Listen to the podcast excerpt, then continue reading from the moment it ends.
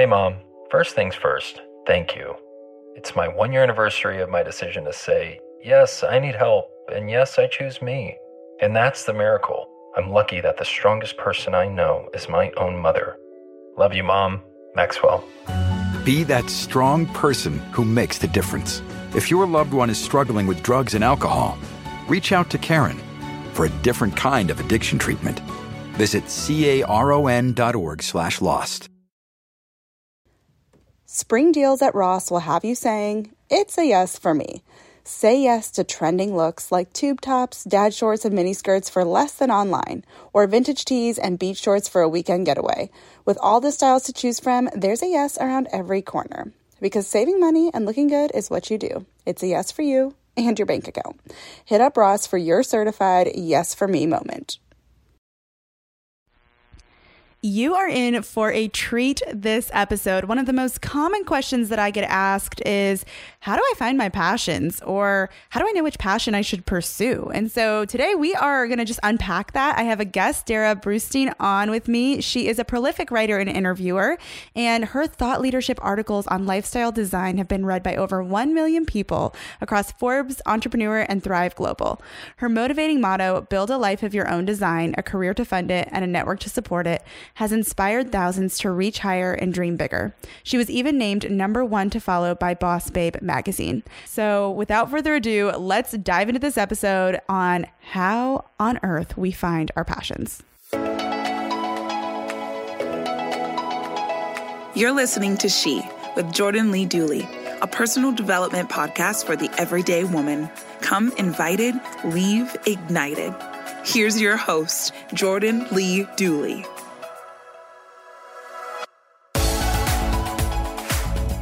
Hey, Darrah, welcome to the She Podcast. Thanks, Jordan. So nice to be here. Oh, it's so nice to have you. I'm so glad that we've got connected. And you recently got to write a, a, piece that I got to contribute and share a little bit of my story in Forbes, which was such an honor. So thank you for for including me in that, and now for giving Likewise, your time it's not typically how people become friends through writing an article. through writing an article for Forbes. hey, you know what? Things work out. It. It's awesome. It's awesome. Well, with that said, I mean, you obviously you write for Forbes and you write for several publications. Have you always known that you wanted to be a writer? Because as a fellow writer and someone who has that is a big part of my career as well, I'm just curious how you got involved with that. Was that like a lifelong dream of yours or something that you stumbled into? I think that's just a great place to start. I definitely think that there's cues in one's childhood and mm. that we often neglect them. And mm. so, as a really young kid, I would sit in the corner of the classroom and write chapter books in first and second grade and would compete with my friends for how quickly we could blast through Nancy Drew books and everything yep, else yep. and Babysitters Club. And we had the same childhood. I read all this. Yes, or like exactly. uh, there was another one that I can't even think of right now. Boxcar Children was another one yes. that I read. yes, you are bringing me so happily back. And yeah, I was definitely nerding out over all of that as a kid, and never thought of it as oh, this is going to be my career. But I do remember my first grade teacher saying to me, "Oh, you should be a writer." Hmm. But I didn't really think of that as a career path, and sort of let it pass by in my rearview mirror over the years.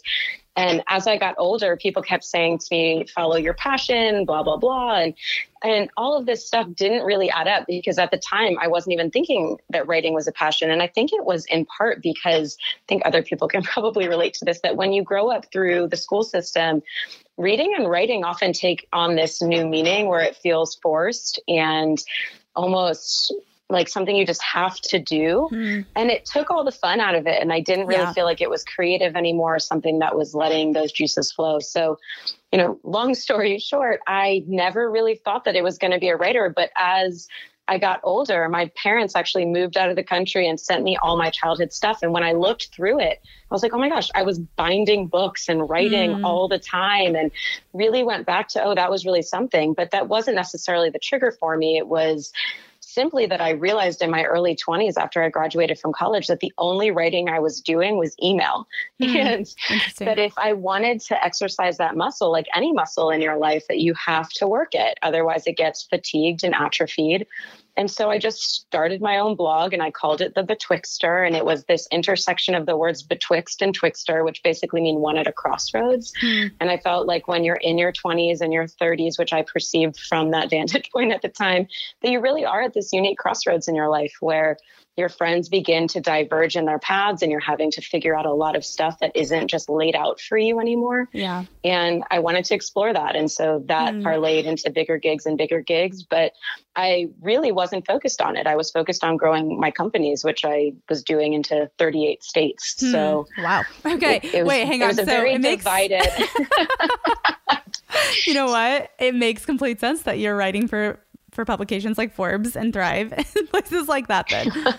um, okay, so I'm curious then, it sounds like you took time and it took a little bit of time, honestly, and digging in to really find your passion and realize like, oh, this is a thing. And I think I remember one time when I was going through a season of life where I was like, I don't know my passion. Like, I don't know what I like. I'm just doing the things that I'm supposed to do, per se, you know, or that, you know, seem practical. And I think sometimes we feel like we can't really blend practical with our passions. Um, and I remember sharing that with my mom, who's like my ultimate advice giver. And she was like, Jay, what did you do when you were five?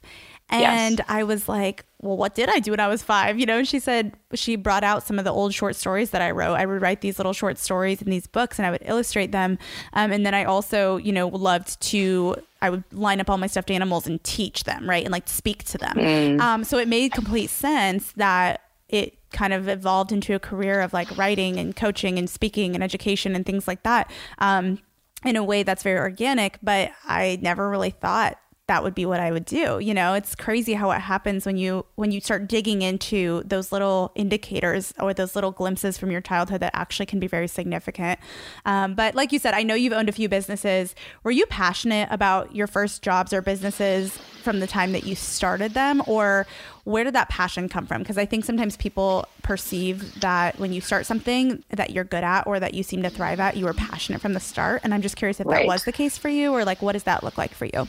Well, yes and no. And I think actually this lays out a really interesting archetype for people who struggle like I did with the passion piece. Mm. So when I graduated from school, I studied really I studied things that were not super applicable in the real world. Let's just put it that way. Okay. I was a double major in religion and Italian. Hmm. And I graduated, and all my friends were going off into the world making these hefty salaries. And I'm feeling entirely lost. Like, what do I do with this? And mm-hmm. I don't really know what I'm quote unquote passionate about. Hmm. And so when I followed that advice, I thought, well, the thing that I know I'm passionate about at age 22 is fashion. Hmm. And so I made it my mission to work in the fashion industry and certain doors open based on relationships, which is how this world often works. Mm-hmm. And I found myself working in the wholesale fashion arena for a company based in LA where I was able to work out of Atlanta, where I've been based since college. Hmm. And they basically said to me, okay, listen, you're going to take this clothing line and you're going to sell it in all of these Southeast states to retailers, boutiques, and department stores, and we want you to sell a million dollars worth of product within your first three years. Mm. And that sounded entirely daunting. I had never sold anything. My closest thing to selling something in my sales experience in the past was being my sorority's rush chair and feeling like I was selling this dream of being in our sorority to, you know, a thousand women. Mm. And that was all that I really knew. And so I took it and I ended up hitting that goal in 10 months. Mm. So I thought, oh, well, I can actually do this. But what I started to realize once I hit that was one, I had already hit the ceiling and that there was nowhere else for me to grow. I had maximized my territory and my options and two that i actually wasn't passionate at all about the job that i was doing hmm. i found that the day to day of what it entailed was me in a car driving to random places in the southeast staying in two and a half star hotels and motels eating alone at carrabba's and going to, tar- to target to fill my time because i was bored and alone hmm.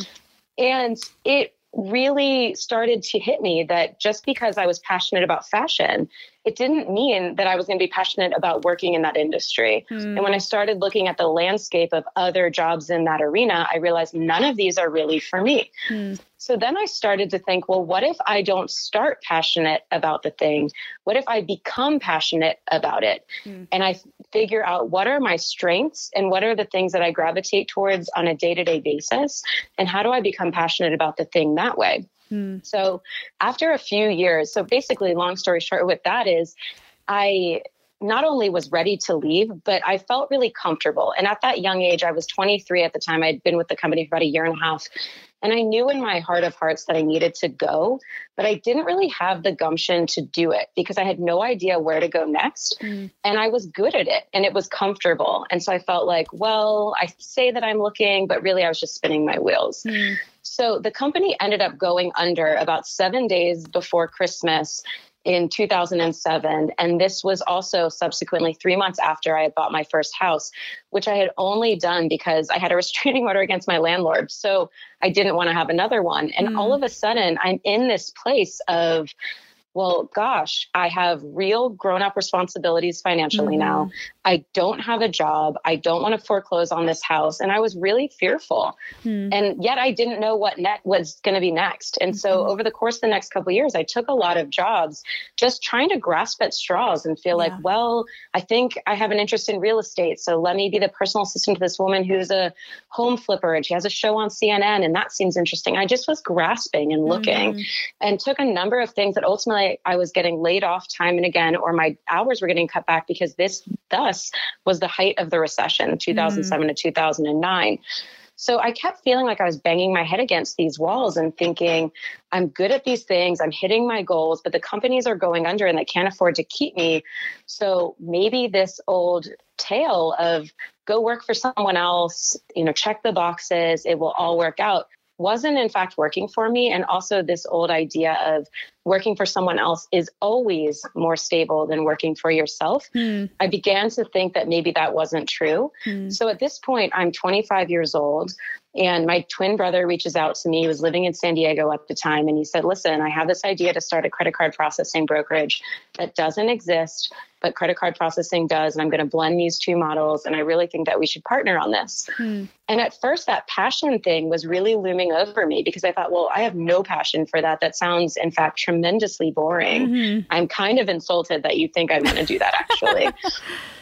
And he said, okay, we'll give it some thought. And 24 hours later, I called him. I said, you know what? That was my ego talking. I think that this is something that's worth pursuing.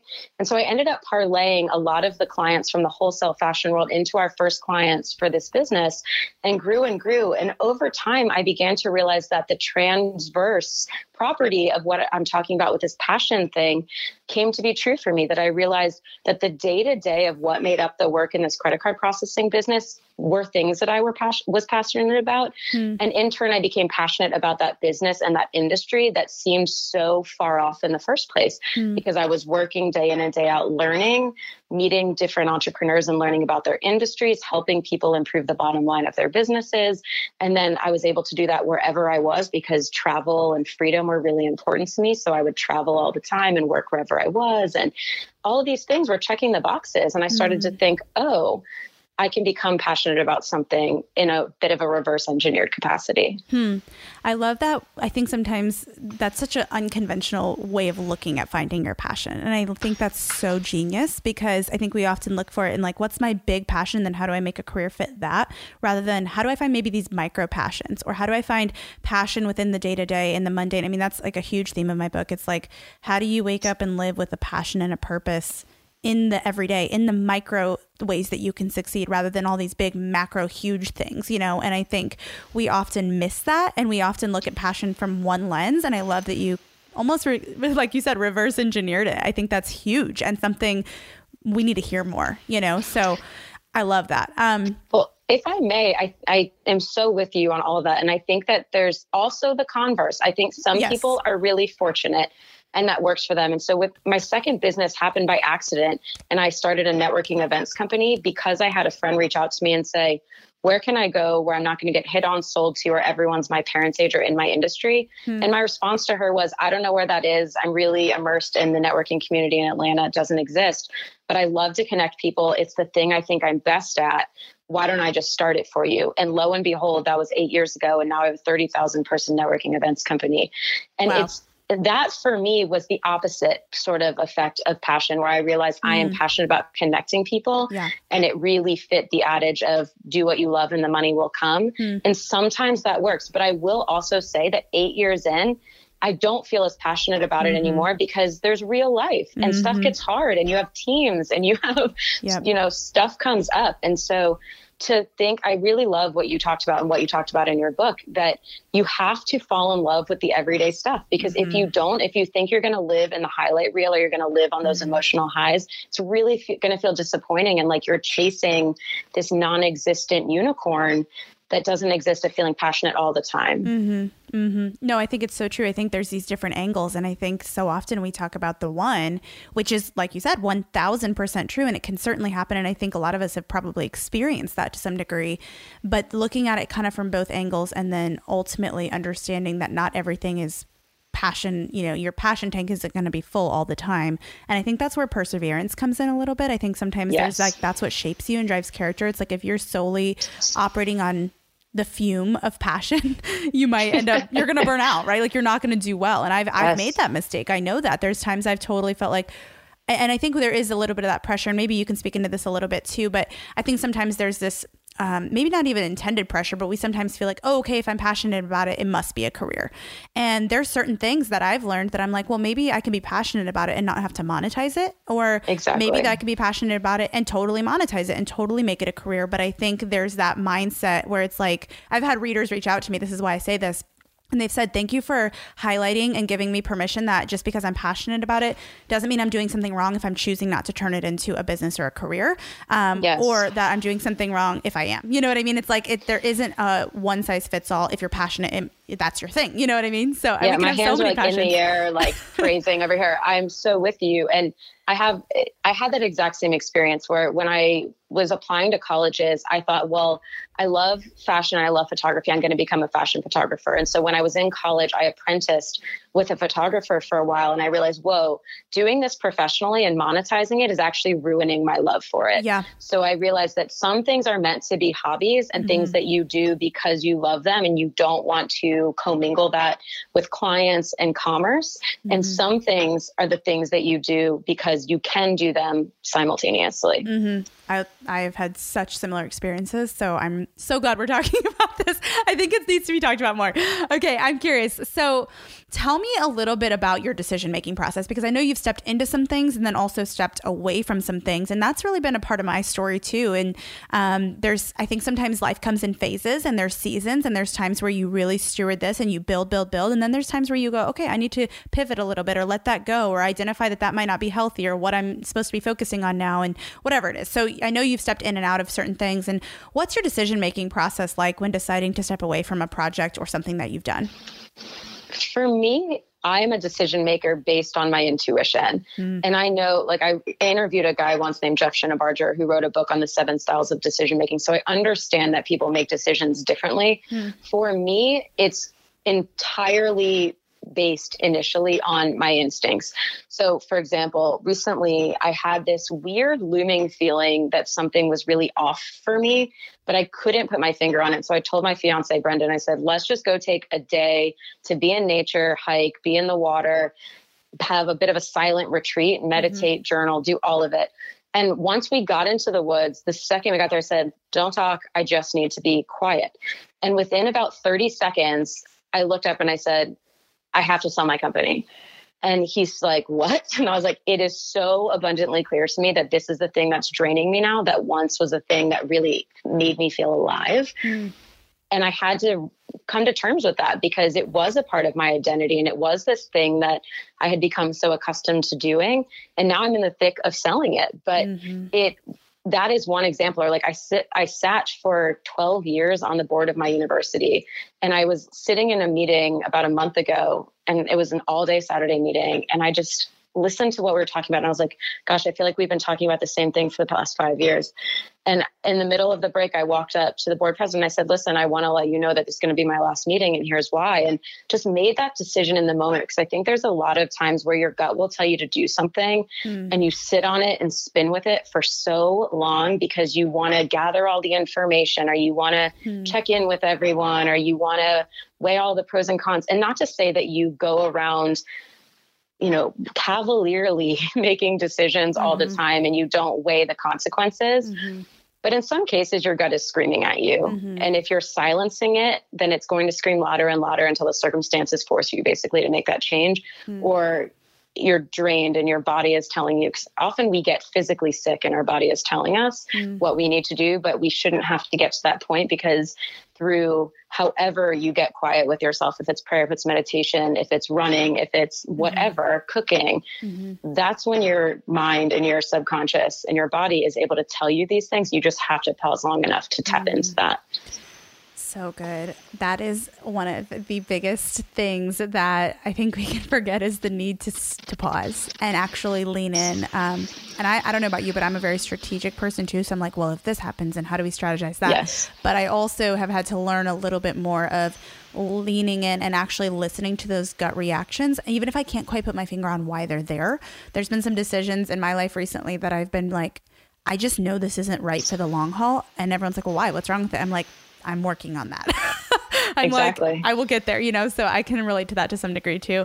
Um, Well, and that's the tough part because we don't always have to have the answers for ourselves. But the second we start putting it out to other people, we feel this need to connect the dots or they want to know the answers, which means that we have to become comfortable with the discomfort of mm-hmm. not necessarily having all of those answers, mm-hmm. which is why I think it's so important to have almost your core insider group of people with whom you can have these conversations safely mhm. and not feel like you're going to falter in what you know is best for you. Like there was a time where even my mother told me I should quit my first company because we were off to such a bad start in the first two years and we had a couple embezzlements and like things were going really badly in the beginning. Mm-hmm. And when she told me that, I was like, wow, like kick a girl when she's down. Right. But she was trying to look out for me and she was trying to protect me from her perspective. Mhm. But I had to lovingly drown out her voice with my own and my own intuition and keep going because I knew I had more in me and that we could do it. Mm. And even though people love you and will have your best interest at heart, doesn't necessarily mean it's best for you. So at the end of the day, there has to be this sieve that you put the opinions of others through, Mhm. where you let it go through your own instinct, your own intuition, your own parameters and frameworks, so that at the end you decide what are the morsels that I'm going to take away. Hmm, that's good. And that's the thing too. I love that you said morsels because there can be components of advice or suggestions that we're given. Because that's what we have to remember too. I think we when we when it's especially especially when it's someone that we really love or that has really a lot of impact and um, leverage. Not leverage. I don't know if that's the word, but a lot of say in our lives. Like there are certain voices. I have a small circle of people when they speak, I, I listen, right? And there's a lot of people who want to give opinions that I'm like, well, you're not really in my circle, right? But when it's one of those people, um, you want to take that with a grain of salt and you also want to even maybe take parts of it or morsels of it that you can apply it doesn't mean you have to take it as a command or as full you know truth as to what you must do right now um, but I think I love, I just love the way you said that, those morsels, those pieces where, well, there might be a little wisdom in this. Maybe I don't need to completely stop, or that might not be where my heart and mind are, but maybe I need to pivot a little bit or look at it through a new lens, or, you know what I mean? So I think that that's, really, really actually a wise way of looking at sometimes the advice that we can be given. Otherwise, I think we can feel like, oh my gosh, I'm letting so and so down and their opinion matters so much to me because they're so important in my life, right? And Right. by not doing it. And so just even considering the ways we can take little bits and pieces can even be a way to apply and be respectful in that regard and also maybe even make positive change. Thank you to Lola for sponsoring this episode. Lola is a female founded company offering a line of organic cotton tampons, pads, liners, and all natural cleansing wipes. The founders had a simple and seemingly obvious idea women shouldn't have to compromise when it comes to feminine care products. They asked themselves if we care about the ingredients in the food we eat and the beauty products we use, why shouldn't the same be true of our feminine care products? And to that I say, Amen. Unlike other major brands, Lola products are 100% natural and easy to feel good about. No mystery fibers and no doubts about what's going in your body. Plus, Lola products come in a simple, customizable subscription. Lola will deliver exactly what you need, exactly when you need it. Did you know the FDA doesn't require brands to disclose a comprehensive list of ingredients in their feminine care products, so most of them don't? Lola offers complete transparency about the ingredients found in their tampons, pads, liners, and wipes. Most major brands use a mix of synthetic ingredients in their products, including rayon and polyester. Their feminine care products may also be treated with harsh chemical cleansing agents, fragrances, and dyes. Lola products are 100% organic with no added chemicals, fragrances, synthetics, or dyes. Plus, you do good with your purchase. For every purchase, Lola donates feminine care products to homeless shelters across the United States. I am a big fan of Lola, and I'm personally so glad that I made the switch to organic cotton feminine care products. It can make such a difference. If you want to make the switch or if you want to give Lola a try, you can get 40% off your first month subscription by visiting mylola.com and entering the code SHE when you subscribe. Again, that's mylola.com and enter the code SHE when you subscribe to get 40% off your first month. Speaking of that, tell me about the effect mentors have had on your journey mentors have meant so much to me in my journey, but I want to, I guess, level set and sort of get on the same wavelength around the definition of mm. mentorship mm. because growing up, I always felt like mentorship was the person behind the big maple desk with the big leather chair, and you're sitting on the other side and you show up at every given Tuesday or mm-hmm. whatever. Mm-hmm. And, you know, they're pouring in all of their intellectual property into your brain and it's a very lopsided relationship. And while, I mean, that's a little bit dramatized, but while that's one version of mentorship, I've come to learn that there's so many others. Mm-hmm. Like, you are a great example of this. Like, you put out tons of great content into the world, you speak, you write, you do all this stuff, and that allows you to be a mentor from afar for a lot of people. And this is one great way that there are people whom you admire and respect whose thought leadership you can ingest without them having any knowledge of who you are or what impact that has on you. Mm. And that's actually really powerful because it allows you to access anyone mm-hmm. and learn from them because they're publishing and producing. Mm-hmm. So, mentors from afar, are really great one. I love the idea of co mentorship. And this is one that I adopted a couple of years ago when I realized that there were areas in my life and businesses that I really wanted to level up and get better. And that I had people in my lives who were peers and friends who were exceptional at those things. And often I would find that they often had a need that I had the capacity and the skill set for as well. So we would go into periods of co mentorship of, okay, let me learn from you about you know, at the time, maybe it was digital marketing. Mm-hmm. And from me, they wanted to learn how to scale a business. And we would set up times and we'd set up our own framework and parameters and boundaries. And we would go until we both felt satisfied. And mm-hmm. then whenever that expired, we'd go back to being friends.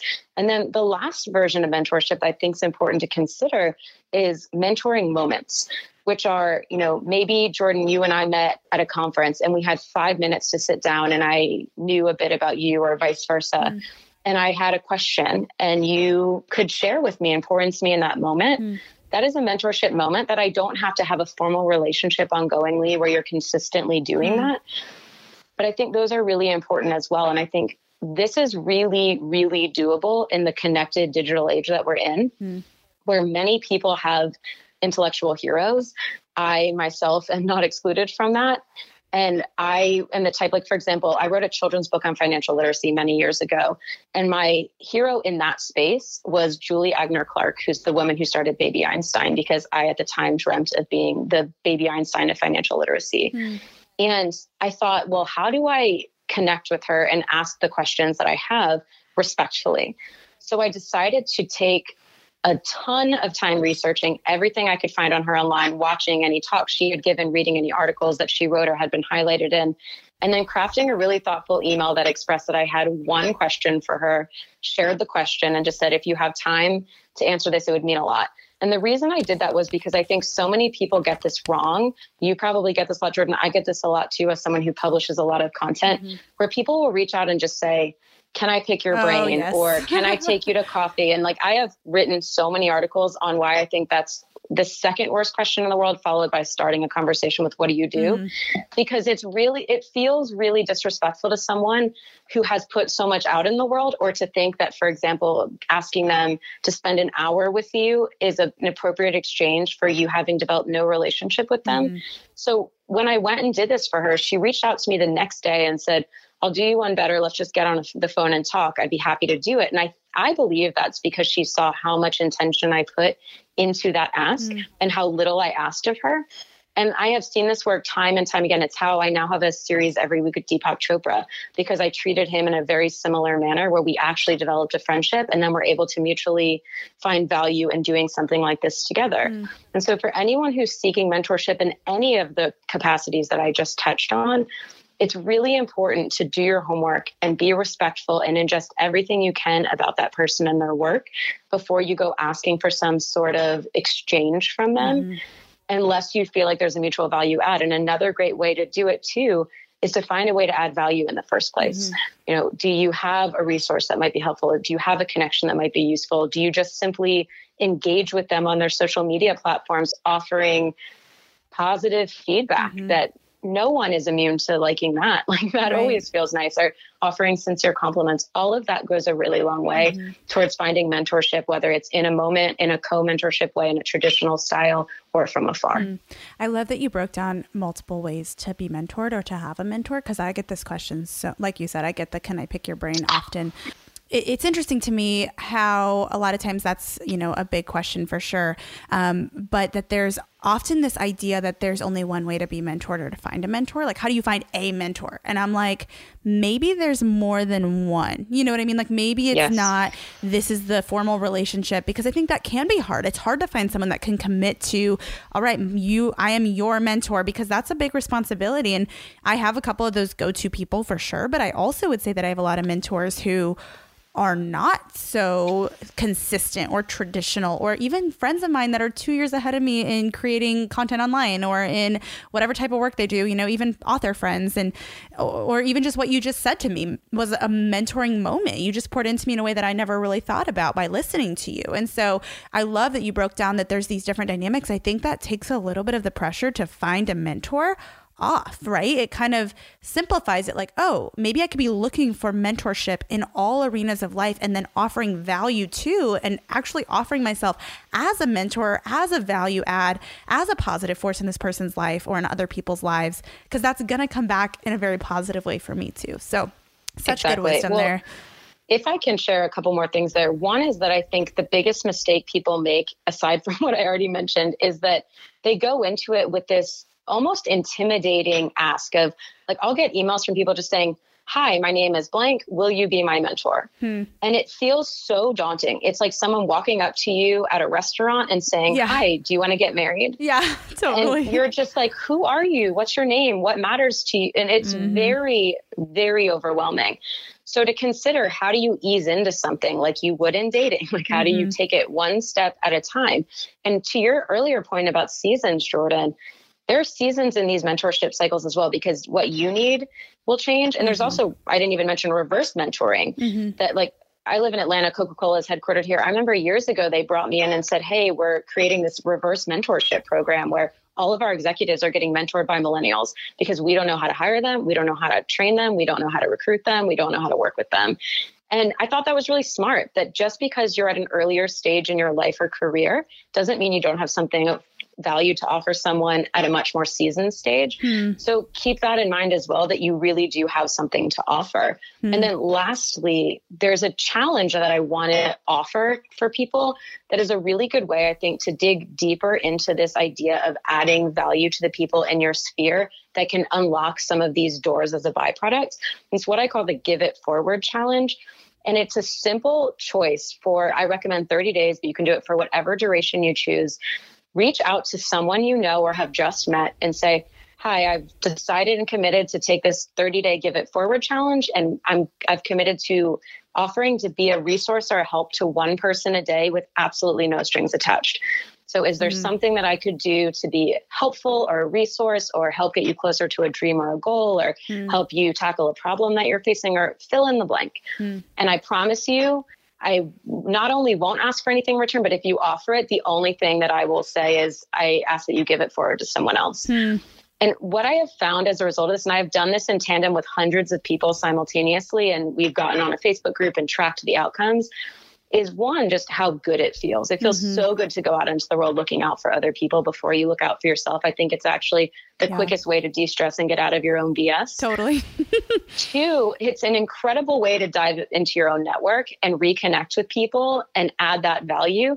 Three, it's such a positive reminder that you have so much to offer in the world that you're probably taking for granted because it comes so easily to you or because it maybe looks different than it does for someone else. Mm. And then it's also this really incredible domino effect of goodness mm. that comes back to you. If you've never read Adam Grant's work, Give and Take, I'm saying this to the general you listener. this is such a powerful way to take what I'm anecdotally telling you and putting scientific evidence between or uh, behind what I'm saying and telling you that givers win in the end and that his mm-hmm. studies demonstrate that and that it's not about one for one, but it's about I give to Jordan and Jordan gives to someone and someone gives to someone. And eventually it comes back to me. Mm-hmm. I call this the karmic retribution of giving. Mm-hmm. And it's real and mm-hmm. it works. Mm-hmm. And this is a really tangible, easy way to spend five minutes a day giving it a try. I love that concept. Givers are the ones that win because we are so often told, you know, like hold things tightly. It's like that scarcity mindset. And it's like, yes, we're not even told. I think there's like this subconscious belief that like look out for yourself, watch out for number one. And like, yes, yes like take care of yourself, self care, make sure you are, you know, pausing and listening and doing all the things that obviously help guide decision making and keep a healthy life and prioritize, you know, your ability to give to others. But I think sometimes that's not always very well balanced, sometimes with that message of, so that you can give well, right? It's or so that you can be one of those people who are really like a catalyst for others, a cheerleader for others, especially when you do it with a no strings attached mindset. Like I gave you this, so I expected that. If I were to do that in my marriage, I would not have a very happy relationship. You know what I mean? And it's like, why do we do that in network relationships or work relationships? It's like, it's going to come back to you in one form or another if you don't have the expectation that it that this specific thing you're doing is needs to somehow be repaid, right? And I think we have that subconscious exactly. belief ingrained in us. Um, but there's so much joy in giving if we allow that to be our, our kind of way of doing things. So I'm so well, glad and you what you're saying is really the difference between giving and being a martyr. That you mm-hmm. can still mm-hmm. have appropriate boundaries. Yes as a giver. You don't have to give to everyone because you're a giver. Mm-hmm. And you want to make sure that you're doing it from an authentic place of, I actually want to do this and I want to say yes to this, mm-hmm. which really then comes down to creating your own boundaries around what you say yes and no to. Hmm, that's good. That's good. Dropping the truth bombs. okay, I have uh, one last question because I think this is something everyone's probably wondering. What would you say to the woman or the gal who feels like there isn't movement or forward progress in her life or when she's trying to find her passion? Like if she's been searching and trying and just feeling like she's not landing on anything or not seeing a whole lot of forward progress or, you know, forward movement, what would you say to her as she's trying to find her passion? I would say lots to her. One is, I feel you. I was that woman. I mm. struggled mm. for years feeling like my friends were lapping me in life because mm. they had it figured out and I felt like I was floundering. So, one, like, I'm with you. I get it. And mm. with that, you have to trust your path and the unfolding of it. Mm. And one of the things that I've come to realize is that I use this sort of river analogy or metaphor of when you feel like you're going with the current and the current is moving you and the doors are opening and things are clicking that's when I know that I'm on the right path. Hmm. When I feel like I am swimming upstream against the current or like I'm white knuckling to make something happen that I feel so committed to, that's when I know I'm on the wrong path because hmm. then I am forcing and creating resistance instead of letting things happen effortlessly. But effortlessness gets a bit of a miscomprehension because it doesn't mean you don't show up. It doesn't mean you don't work hard. It doesn't mean you're mm-hmm. not persistent and it doesn't mean you're not consistent. But it means that things are working with you and for you.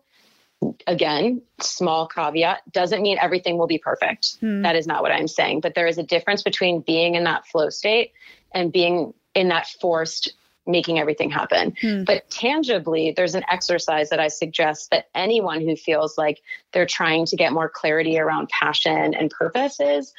And it's a series of questions I created. It's seven or nine. I can't remember offhand, but I can share it with you if you have show notes where you want to put it.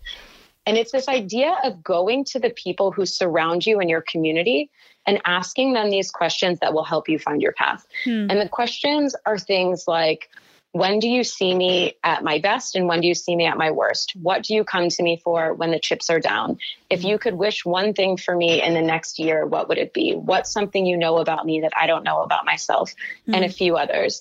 And the reason for this, oh, and also one of the important things about this is that you don't reciprocate because you don't want the person on the giving end initially to feel like they're going to hold back because they're worried about what you're going to say. Hmm. So you, you and I love doing it in writing where I'll send an email to 10 or 20 people from different stations of my life. So family, coworkers, friends, people who knew me in different stages mm-hmm. and just say, listen, it would mean the world to me if you would take 15 minutes to do this.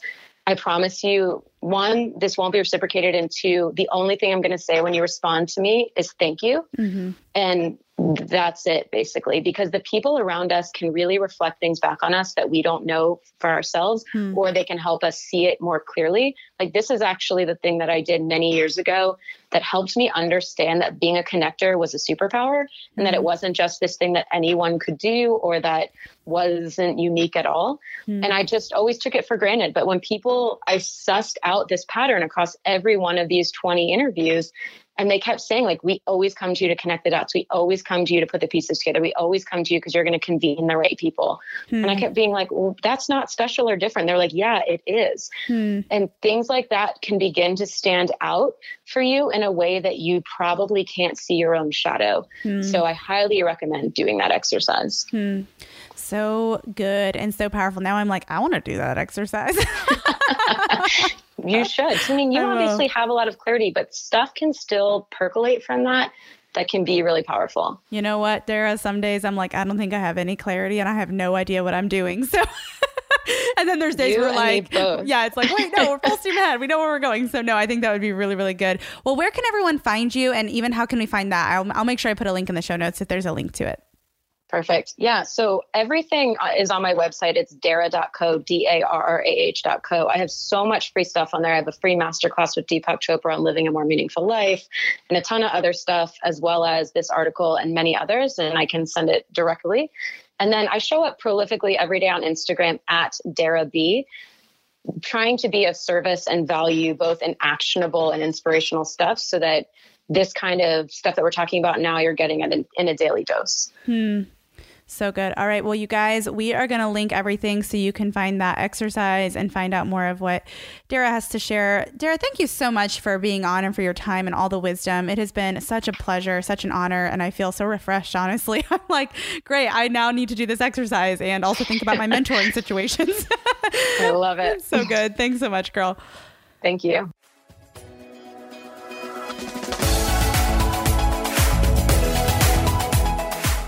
I'd love to hear from you. It makes me so happy to see you tuning into this show. So, if you're on Instagram, let me know what your favorite part of the show was by taking a screenshot of the episode you've tuned into and share it on your story. Tag me at Jordan Lee Dooley and tell me what your favorite quote or takeaway from today's show was so that I can see what's helping you and even feature what you share. This keeps me inspired and encouraged to keep creating new content and it's a great way to share something that your friends might love too. I can't wait to see you in Instagram world, my friend. Thanks for tuning in.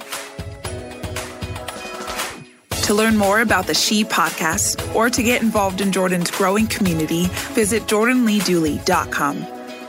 Thanks for joining in today. Until next time, remain committed to intentional choices that refine your heart, faith, health, and work because your story is much too important to settle for anything less.